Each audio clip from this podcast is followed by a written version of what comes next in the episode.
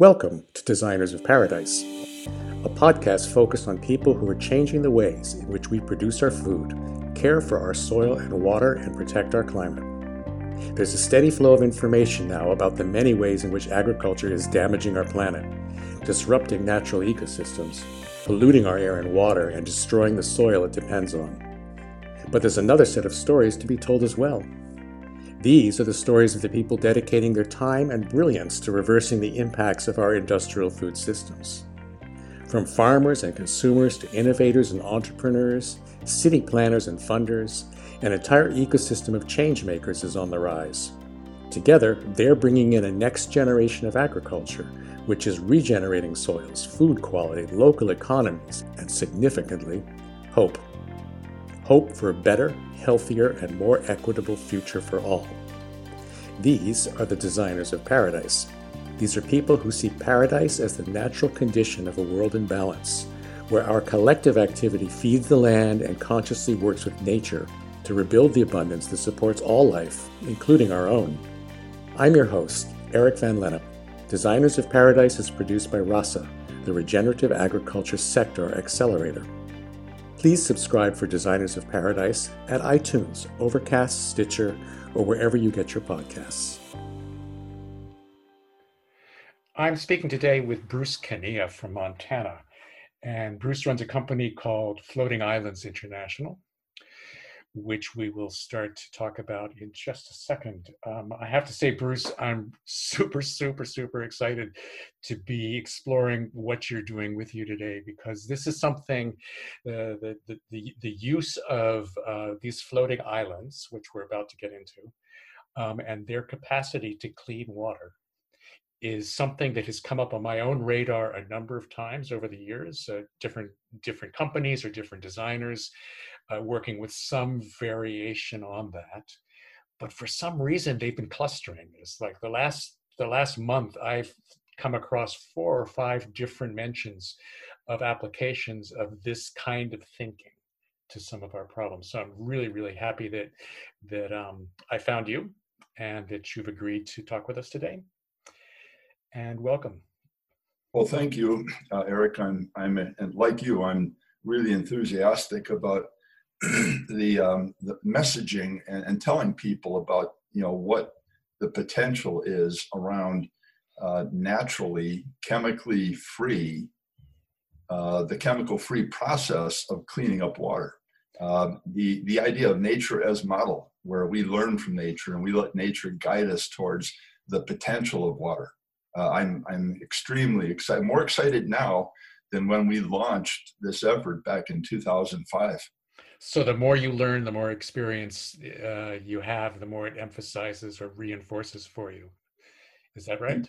You know there's a phenomenon uh, it's like an upward spiral. When you're around the waterway and it's slipping down and only getting worse but then when you target that waterway and you think about it and you empathize with it um, and you ultimately provide it what's missing usually nature's wetland effect that blend of surface area and circulation that when we do that we it ultimately results in the water quality improving. You might go from literally uh, one third of a meter of water clarity or less to as much as 20 feet.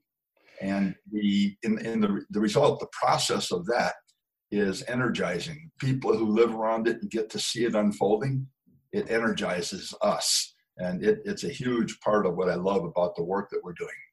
So take us through. Um, first off, maybe maybe you could take us through a, a, a slightly simplified explanation of the technology on a more general level, because I, I know that you've got a diversity of applications that you can approach with your technologies, um, and that there's different structural elements, et cetera. But but I think just you know, as a start, describe what it is that um, you're using to clean water. Well, the Biohaven brand, the floating island, is made of recycled drinking water containers, uh, polyester. So here's a plastic being used to clean up water. It is recycled into a web like material that ultimately provides what we call concentrated surface area upon which one of nature's primary life forms, microbes, uh, you know, is essentially limited by. So we provide enough of this surface area and we combine it with circulation. We have the most active agent that occurs in nature's wetlands. That blend of surface area and circulation grows biofilm, which launches the freshwater food web. Okay, so biofilm for for people who don't like immediately imagine what that is. Um, if you have well, even in your own description, uh, Bruce, you, you mentioned like if you've ever had to clean the inside of an aquarium, uh, you know, you know, you know how tenacious and uh, rapidly, you know, accumulating a biofilm can be. So it's, you know, if you if you pulled a stick out of a out of a pool of water, you know, on a walk, and and it's kind of got this somewhat slimy substance that that clings to it. That's that's living. That's that's a community of microorganisms which has assembled itself around that object. So, and that's what we call a biofilm. So it's literally a film which is biologically active.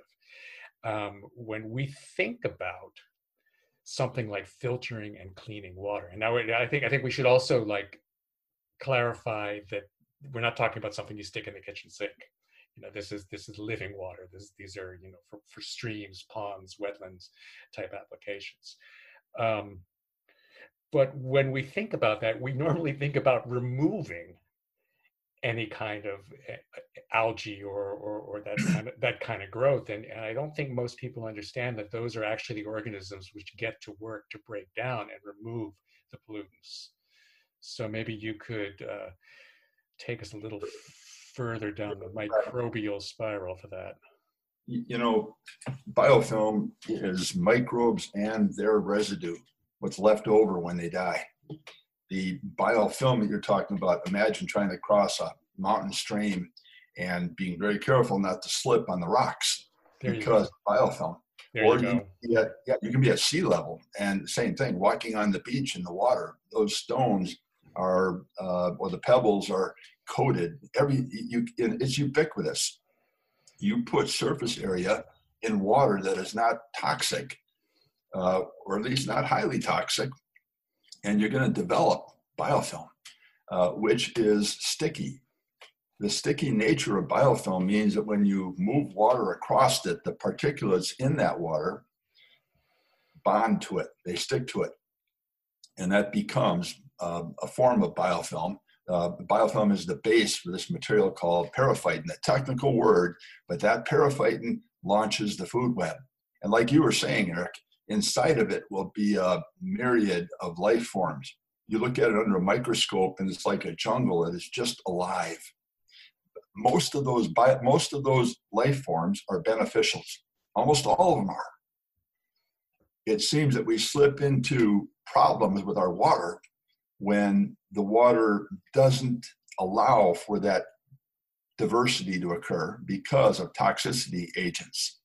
And even then, you can st- if you start with biofilm, you can bring it back. You can get back into that upward spiral where biodiversity is expanding instead of contracting. So it's it's almost like magic. Yeah, uh, in fact, you're right. Like everyday magic. I love it. Um, so you've got you've got a matrix, which which is this this polyester um, kind of sponge, if you will, or or, or matrix. Uh, um, and into that you're planting. Is that correct? Yeah, exactly. In fact, uh, our embodiment, uh, our uh, form of floating island uh, grows both wetland and terrestrial plants. It's not hydroponic. It's essentially replicating the same way that nature's peat-based, naturally occurring floating islands works uh, they've been our model. They've been what we've been using to understand how to do it, our, our form of biomimicry. And uh, today, you know, we can we can grow everything from cactus to uh, trees and literally everything in between. Uh, the roots of these plants grow into and through the matrix of the island and extend down. And on these roots will be root hairs that add even more surface area to the mix. So islands get better and better. They get more and more effective at that process of cycling the particulates out of water. And is there an active function of the plant itself, or is it more just providing the habitat for the biofilm? Well, it can actually be both. The, for example, uh, today there are there's a lot of science unfolding around the use of specialized microbes and specialized plants and even specialized fish to hyperaccumulate nutrients that would otherwise cycle into harmful algae blooms or uh, or perhaps monocultures of of uh, invasive wetland plants or variations on that theme. The uh, the idea that we can purposely grow specialized plants that are particularly effective at cleaning up water uh, means that there's going to be a lot of science, a lot of research going on around this emerging technology over the next few decades. You know what I like? I, we've implied it, but I, I don't think we've actually stated it straightforward. What I really appreciated about reading through the, the information on your website there was you you could say it better than I can because I'm just trying to remember it. Um, but you you said something like uh, rather than um, cleaning the water to repair the food chain, we're repairing the food chain to clean the water. Exactly. And, and in fact, that was one of the revelations. The food web and nature, when, when they're allowed to come back, they support that vision of an upward spiral. The, um, you know, you see this really depicted, you know, in a, uh, when, when a waterway is in the process of returning to health, the life forms that live in that waterway, the fish, uh, the amphibians, the uh, invertebrate life, everything explodes. And just the colors on the fish. I'm thinking of uh, uh a lake we have here at Shepherd called Fish Fry Lake, and it has 11 species of fish in it, uh, warm water species but the northern yellow perch, they're literally green and gold, and they're they're just uh, they're beauteous. Uh, they're, just wonderful to look at. Or the black crappie in the silver black blend of uh, uh that that uh, they depict, uh, or the red ear sunfish and the multitude of colors. It's like tropical fish off of an ocean reef. The colors are remarkable.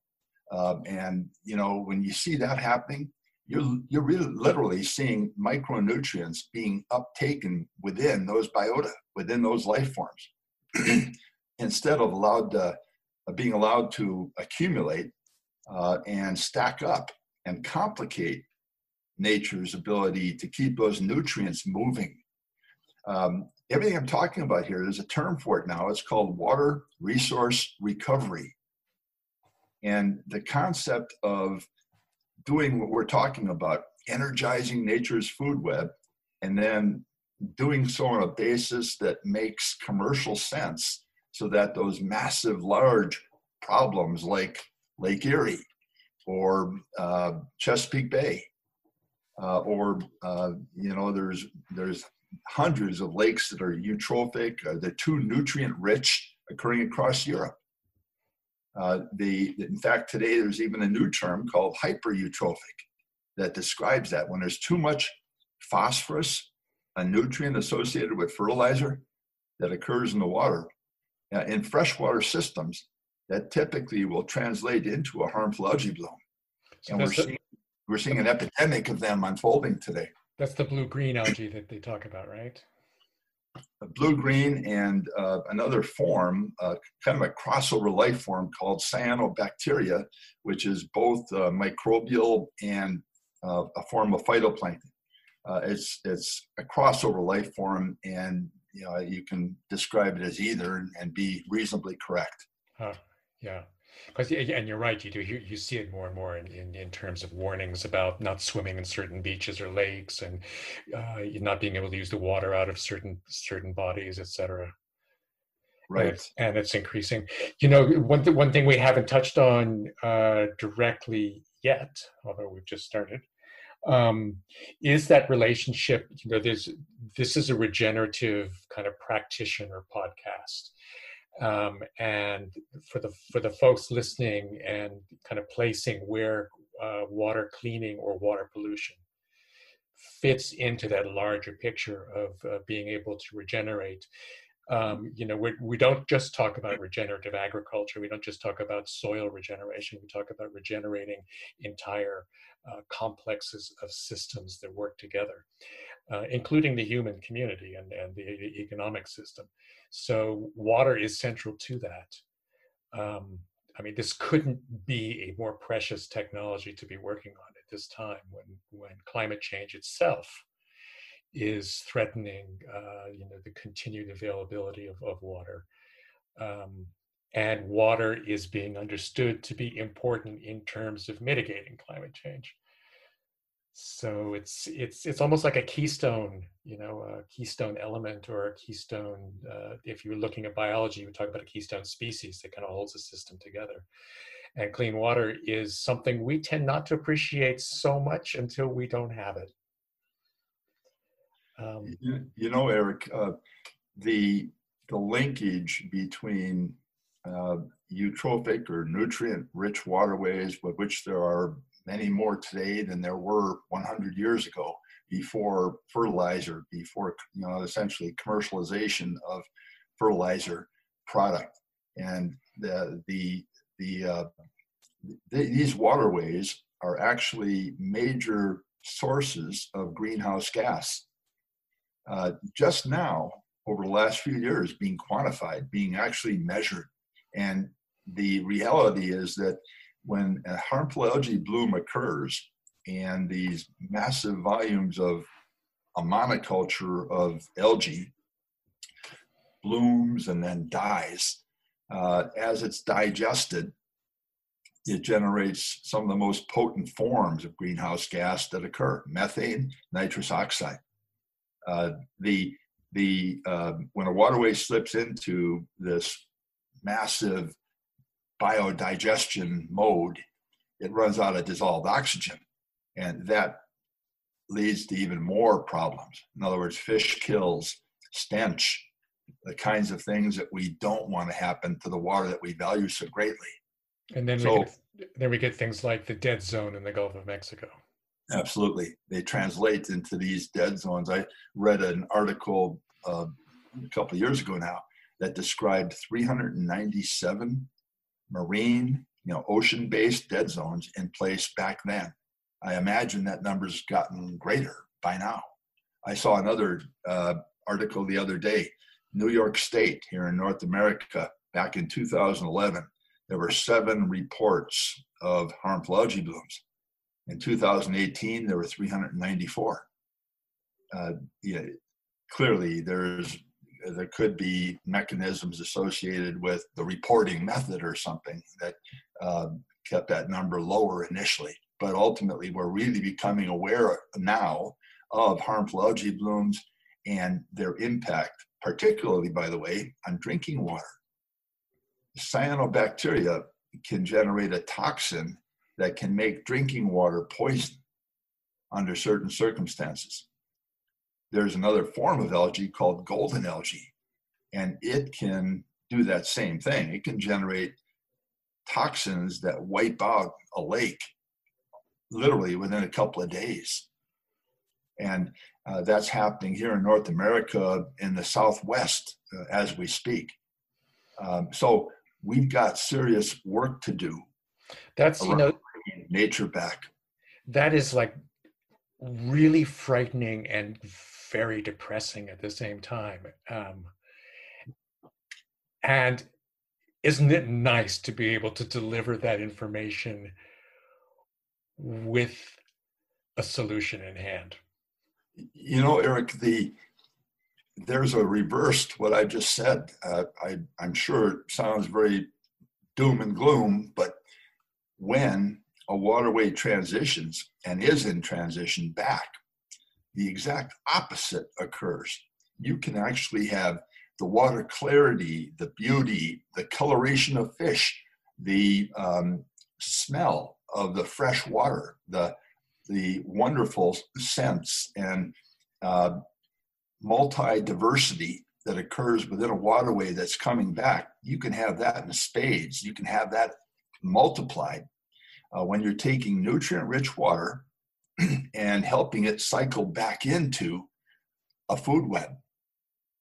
So the idea of turning a problem into a solution, the idea of, living around water, which you know humans have done for you know preferentially for millennia, more than that, longer than that, millions of years.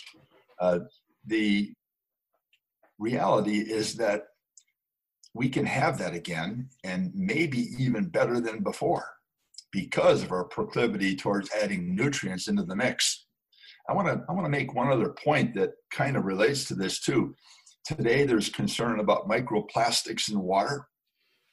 Yeah. We're learning we're learning today, Eric, that the wetland effect, that process of sticky biofilm circulating through it, means that we can cycle those microparticulates of plastic back into and lock them up essentially in the form of humus in the form of uh, floating island uh, mass. And, and, let me give you an example. Back in uh, a few years ago, we, we did a simple test. We measured the dry weight, uh, the weight of uh, the core of within an island uh, before putting it in the water. And then after 11 weeks, we pulled it out and weighed it again on a dry weight basis. It had gained 72%. And was that mostly organic material, or are you saying that a significant amount of that was also microplastics and, and minerals that were being uh, hyperaccumulated, or did you break it down? We did, and every waterway will have a different ratio of organic and inorganic particulates in its water. They're all unique. Sure. But all of them stick to the biofilm.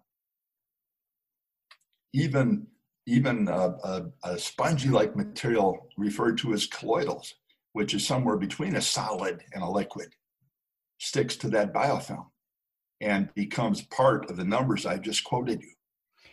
And so then if, if you were, say, say, say you've got a, a, a contained space, say, you know, a, a medium-sized fish pond or something like that that you're cleaning up and you've got a couple of these floating islands and they're doing their job.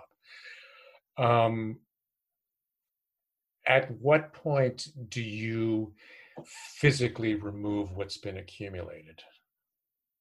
Is there some point where you go, okay, let's pull those islands out and maybe put in a fresh one, or, or you know, what's that process I, I love that question, Eric. I just love it because when you establish a dynamic wetland effect, it simply launches the food web and uh, it will essentially be growing biofilm.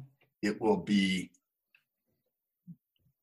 tying up particulates within the water, and all of those continue to move into and through the various trophic levels within a system. Although there may be five or six or seven specific pathways that you can actually follow, and you can see where carbon stacks up, becomes maybe uh, essentially a floating island that's growing. Essentially, it's becoming new real estate. But the bottom line is that a dynamic food web keeps going. However, bear in mind, your, your point is really valid. Humans are a component of the food web, and we need to be in there. We need to be in there harvesting as well. Uh, an example here in Fish Fry Lake 10 kids want to raise money for their academy and they organize sponsors that are going to pay them a dollar a fish. And one Saturday morning, about two years ago now, uh, they come here to Fish Fry Lake and go fishing. Uh, and in the process of, over the course of four hours, they catch uh, 370, I think, no, 334 fish, four kids. Uh, a few years before that, 15 kids, 879 fish. Um, how many you know kids today are missing that opportunity to learn how to fish Yeah. And I mean, you know, this reminds me of citizen science. I wanted to go there. Yeah. So The- let's, T- Today, we're we're developing an embodiment of island that represents a platform uh, upon which a range of different water cleaning technologies can be demonstrated. Uh, these platforms are 6,500 square feet large. They can support buildings. They can support tour groups, and, uh, numerous platforms upon or from which science can be accomplished by the people that live in the region. so these are the people- these, these are basically these are floating islands that are are just sized to capacity. Correct. Yeah. Yeah, and and in fact, you're. I, I should expand on that just a little bit, but today we have some nine thousand islands in the water across the world. In fact, uh, we're located in Mexico, Chile, Canada, England, Netherlands, Sweden, China, New Zealand, Australia, Singapore, Ecuador, um, and and probably a couple that I didn't name, but those I know about. But the reality is, our largest island so far is 50, nearly 52,000 square feet, New Zealand, Incredible. Lake Rotorua. Um, and the idea of archipelagos of islands that are both generating solar power by supporting solar panels on them, while at the same time cleaning up the lake they're in. That's a classic form of water resource recovery. and, and so superior to the images that I see sometimes of, uh, you know, lakes covered with floating solar panels. Right, which use simple buoys instead of that Yeah, concentrated wetland effect that nature is teaching us we should be doing. Uh, exactly.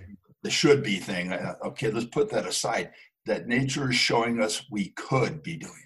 We could be doing. So let's come back to the citizen science a little deeper then, uh, in terms of uh, you know opportun- opportunities there. I mean, it's great to have the facility, um, and it's great that that uh, you know kids can pull fish out and and uh, you know not only support their causes but have a nice day out and learn that they don't come out of a can.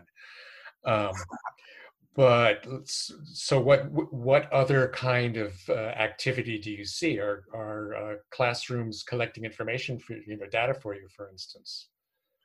Uh, in fact, um, the the range of classy experiments that um, are being done today that I know about or have been done recently. Here's a good example of one. Um, two two local high school gals um, were interested in understanding how bisphenol A, BPA, which is a, a, a toxic compound um, that is worrisome and could bioaccumulate uh, and cause even more trouble into the future.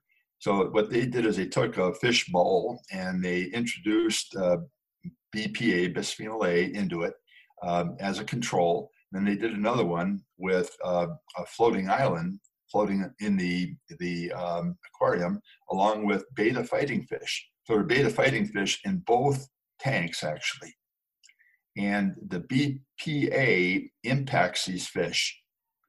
Uh, I think the word that's typically used is it can it, it can uh, strip them of their sexual drive. Um, there's a, a, word for that, but we don't need you know to, to go there. The point is that uh, in tank number one, without the floating island, the fish, which would normally make their way to a mirror and and gill flare yeah, because they're seeing an opposite, you know, and a competitive fish or, or another male that they want to intimidate. Whereas in the tank with the floating island, um, the, uh, the same betta fighting fish occur in both tanks, but with the presence of BPA, tank number one's experience around these fish gill flaring reduced dramatically. It essentially disappeared.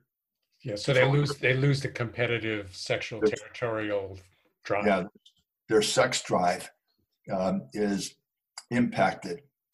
Same thing in the tank with the floating island, but two days later, it starts coming back, and Three or four days later, the betta fighting fish are back in full form. Nature's wetland effect, that blend of surface area and circulation and the microbes and their ability to biodigest almost anything, is what we're seeing here. We're going to take a break now, so stay tuned. We'll be right back. Designers of Paradise is made possible in part by Mind and Media. Over the last quarter century, the writers, producers, storytellers, and media specialists at Mind and Media have spearheaded a multitude of engaging and complex communication campaigns. Mind and Media is a proud supporter of the work being done by the wonderful and passionate people of Rasa, who are engaged in the creation of a regenerative future for generations to come. Find out more about Mind and Media at mindandmedia.com. That's M I N D A N D M E D I A.com. And now, back to Designers of Paradise and host Eric Van Lennep. Welcome back to Designers of Paradise, where I'm speaking with Bruce Kania from Floating Islands International. It reminds me of some of the studies that I have read around using fungus in, in systems to break down things like uh, petroleum products. So it seems like when you when you get down to that microbial level, that the ability for the you know for each generation to come up so quickly in some cases in a matter of hours in some cases in a matter of days you know you can have several generations adapting to whatever the nutrient might be and coming up with novel ways to assimilate or, or break it down um, i mean we really are a planet ruled by microbes aren't we yeah your your point about the accelerated evolution that microbes experience compared to you know um, humans for example is absolutely the case, and that that it, you know, so microbes will take advantage of a nutrient opportunity. All we have to do is allow them to do that and help them to do that. Every layer of biofilm, Eric, incorporates the microbes that need air, uh, microbes that can get by with without what we would consider breathable air, but there's still some oxygen present and microbes that can subsist without any oxygen. All three classes of microbes occur in every layer of biofilm. What that really means is that whatever we put in front of them, if there's any potential at all for it to be biodigested, it will be in the presence of what's called essentially biofilm reactive surface area, a biofilm reactor. Nature's wetland effect is the, the most classic example of biofilm reactor in the world. Nature's been doing biofilm reactors far longer than humans have had, uh, you know, uh, anything related to science at all. As I could have said that differently. As I keep saying, to me, this is almost like magic. I mean, not not in an unbelievable way, but in a in a in a fascinating, uh, you know, enchanting kind of way. Um, let's shift gears a little bit and um, talk about one of the things we wanted to talk about was the kind of versatility of these and, and, the different sorts of body of water, for instance, or the different kind of conditions that uh, these might be used to address. Um, and and then another question I have is really about the kinds of clients because obviously like you can't do this unless people ask you to and there's a way to make a living at it um, so maybe combine those two things like what sorts of at what level are you engaged? Do city councils come to you? Do private landowners come to you? Um, do NGOs partner with you to to get some of these islands in place and working? How does that happen? Well, Eric, there's some of all of the above there, but um, my my company is normally uh, working primarily with communities, and we're doing so literally around the world. Uh, we have islands in um, freshwater ponds, lakes, rivers, brackish waterways. uh, as well as marine settings. We have a number of islands that are designed as wave um, wave mediation or mitigation systems. They essentially, uh, the energy of a wave will sparge into the island and be reduced, and we can protect the levee that's behind this uh, these strips of islands. These are particularly being used in the Gulf of Mexico right now, and we've been through uh, nine or ten hurricanes um, and tornadoes, 48 inch snow dumps, windstorms that that uh, last for two days, and uh, one episode of, of, wind up to 160 miles per hour for a, a, day and a half.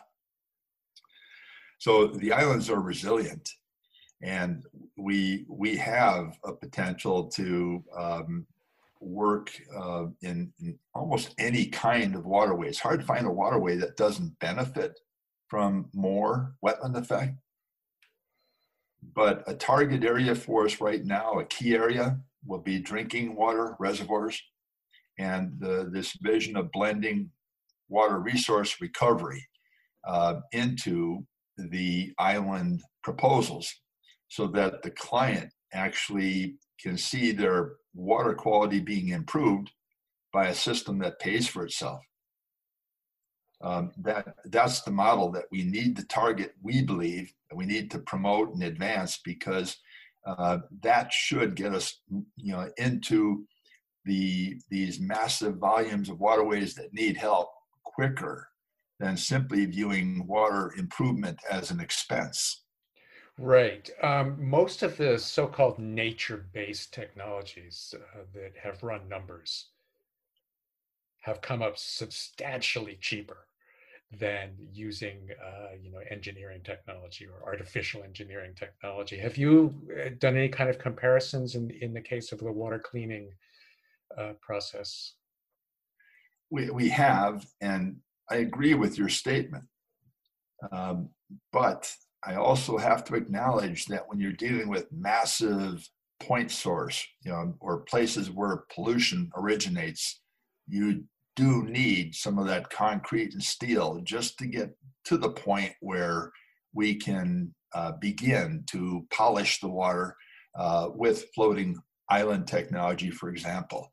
So are but, you talking about reservoirs or you know some way of containing the, the pollution?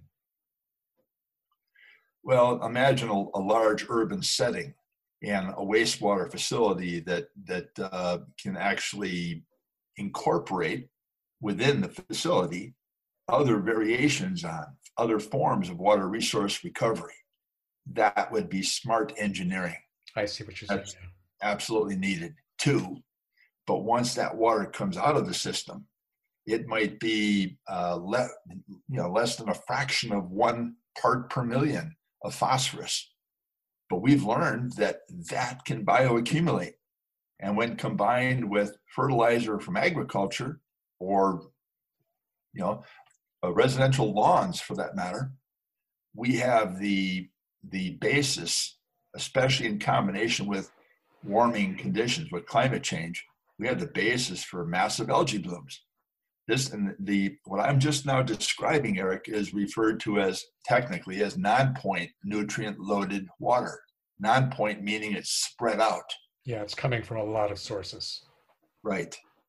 And with, with human population expanding as it is, uh, there's more and more of this to contend with. So the uh, pretty much any time you look at a watershed, you can predict where the nutrient load is going to occur and ultimately where the harmful algae blooms are going to occur uh, as a result of this accumulation phenomenon that occurs and where people live. So you can look at a watershed and understand uh, how to prevent the nutrients by intercepting them if possible, which is always best, always the least expensive approach. Or after that, you can look at opportunities for water resource recovery, where you can turn those nutrients into value in the form of high quality water, uh, wonderful fishing, recreational opportunities on the water that's now super healthy, the ability to be able to swim uh, and feel safe about the, uh, the occasional gulp of water that might happen while you're swimming, or letting your pet drink from the edge without being afraid for your pet's safety, like we are today around uh, cyanobacteria and the toxins associated with it and harmful algae blooms. So you get the stacking benefits. Yeah, I, I did. I get it. You had something. You had a, another direction occurring at the end of your your last query. I'm trying to remember what that was. What, what was well, we, we talked a little bit about the the work of, of opportunities for students, for instance, to conduct citizen science, um, and where that was going. But but then we what I was wondering was about the actually the commercial um, or revenue generating elements of this. Say say someone is interested in in um, developing. Say someone someone's interested in coming to you as an intern, just to give a scenario, um, learning everything they can, and then going back to Taiwan or Nairobi or or um, you know Amsterdam or wherever, and setting up their own company, possibly in affiliation with yours or maybe not. Um, but you know they they've caught the bug, so to speak. They've uh, been ev- evangelized in terms of um, you know cleaning water through this sort of technology like is there a future for people to devote themselves to that? In your in your thinking is there a, a, you know an economic possibility? Can someone raise a family and send their kids to college engaging in this kind of technology? Well today eric we have a um, an island master seminar program. We've also we also do internships. And we're always looking for uh, bright, energized young people that want to step into the the water industry.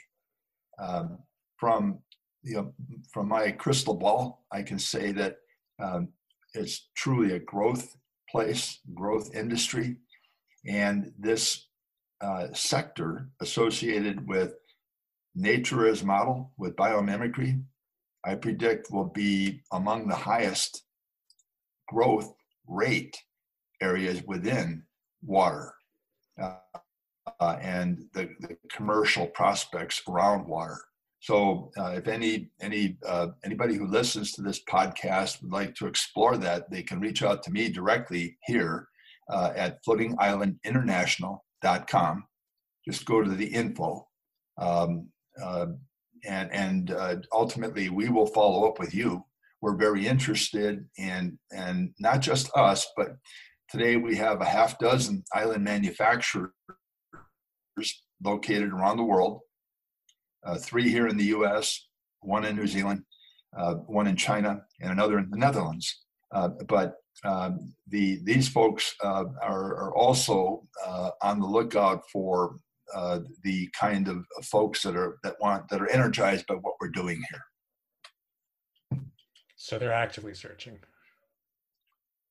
or are they just receptive? It, it, I can't be, yeah, I can't be sure of their, you know, their you know, employability status, you know, for you know, for all of these different systems. But I can say that uh, we're uh, we're very receptive around that, and the the uh, the vision of uh, growing. This, uh, for example, uh, we've we've had reps and distributors coming on here for the last several years at a, at a wonderful rate.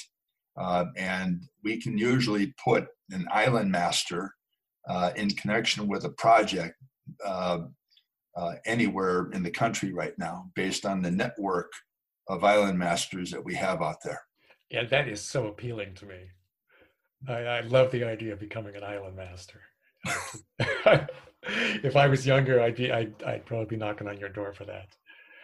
Um, so if you're listening to this, if you're interested, intrigued, excited about those possibilities, definitely check out the website, uh, floatingislands.com.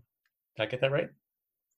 Yeah, Floating Island International. Floatingislandinternational.com.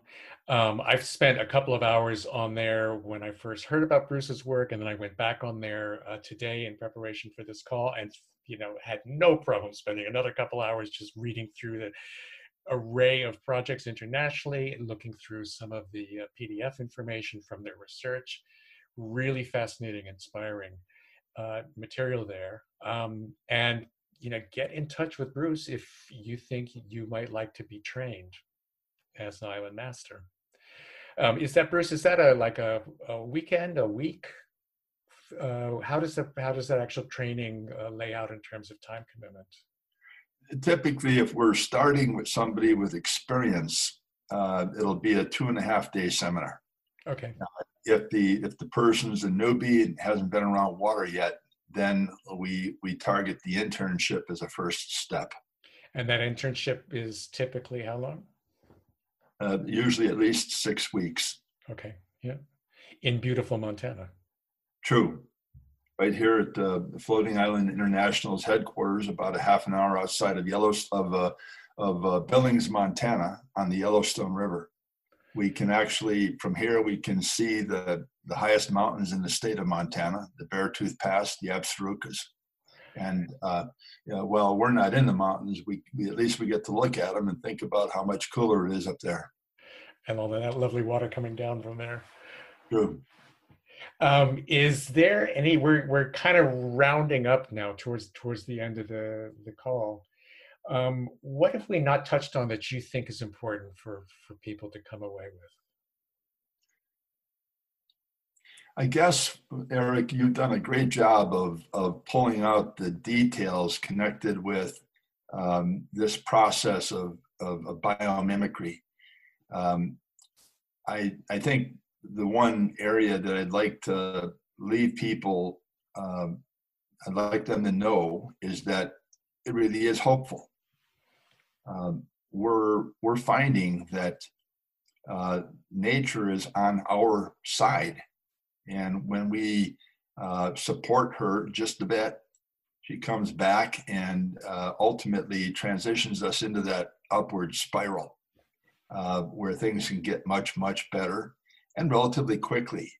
Here on Fish Fry Lake, we started the process of transitioning Fish Fry Lake, um, which started off as literally a six and a half acre pond uh, that, when filled for the first time, experienced 100% carpet of filamentous algae and cyanobacteria. Uh, today, Fish Fry Lake is uh, a premier fishery, maybe the most productive fishery in Montana, as far as I can tell.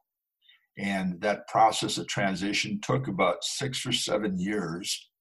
Uh, it took about 5,500 square feet of island, including uh, the most recent embodiment of island called floating stream bed.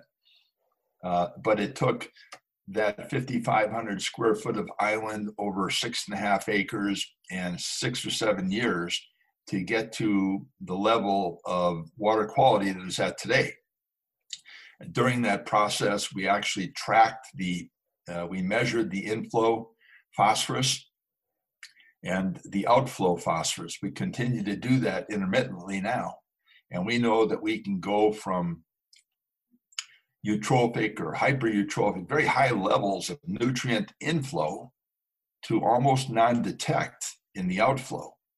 And that's because those nutrients are cycling into preferred life forms to the islands themselves, to massive volumes of fish, to huge volumes of life in pretty much every trophic level as you start from microbes and work your way up through the food web all the way to the top.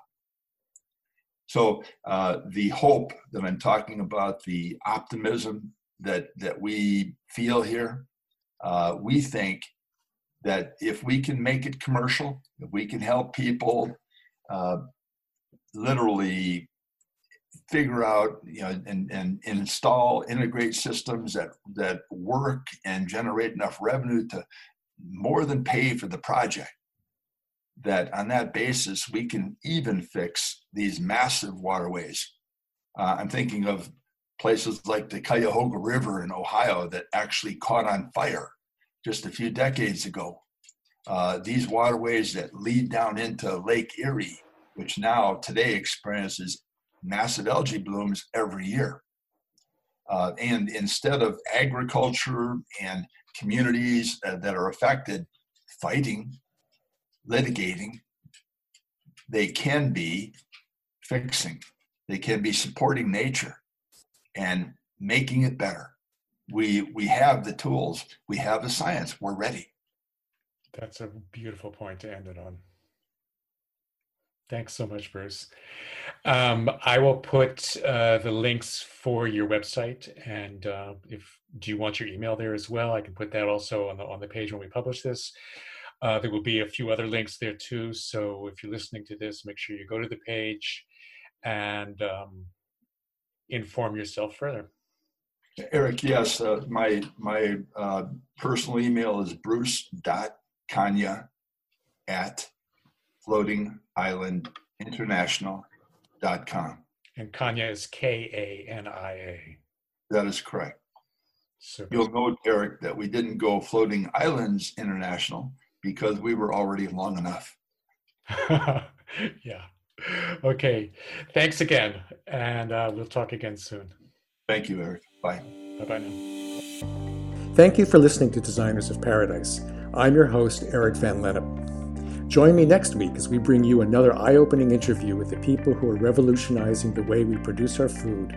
Indeed, the people on the front lines of designing paradise. Designers of Paradise is produced by RASA, the Regenerative Agriculture Sector Accelerator. To learn more, go to www.rasa.ag. That's www.rasa.ag.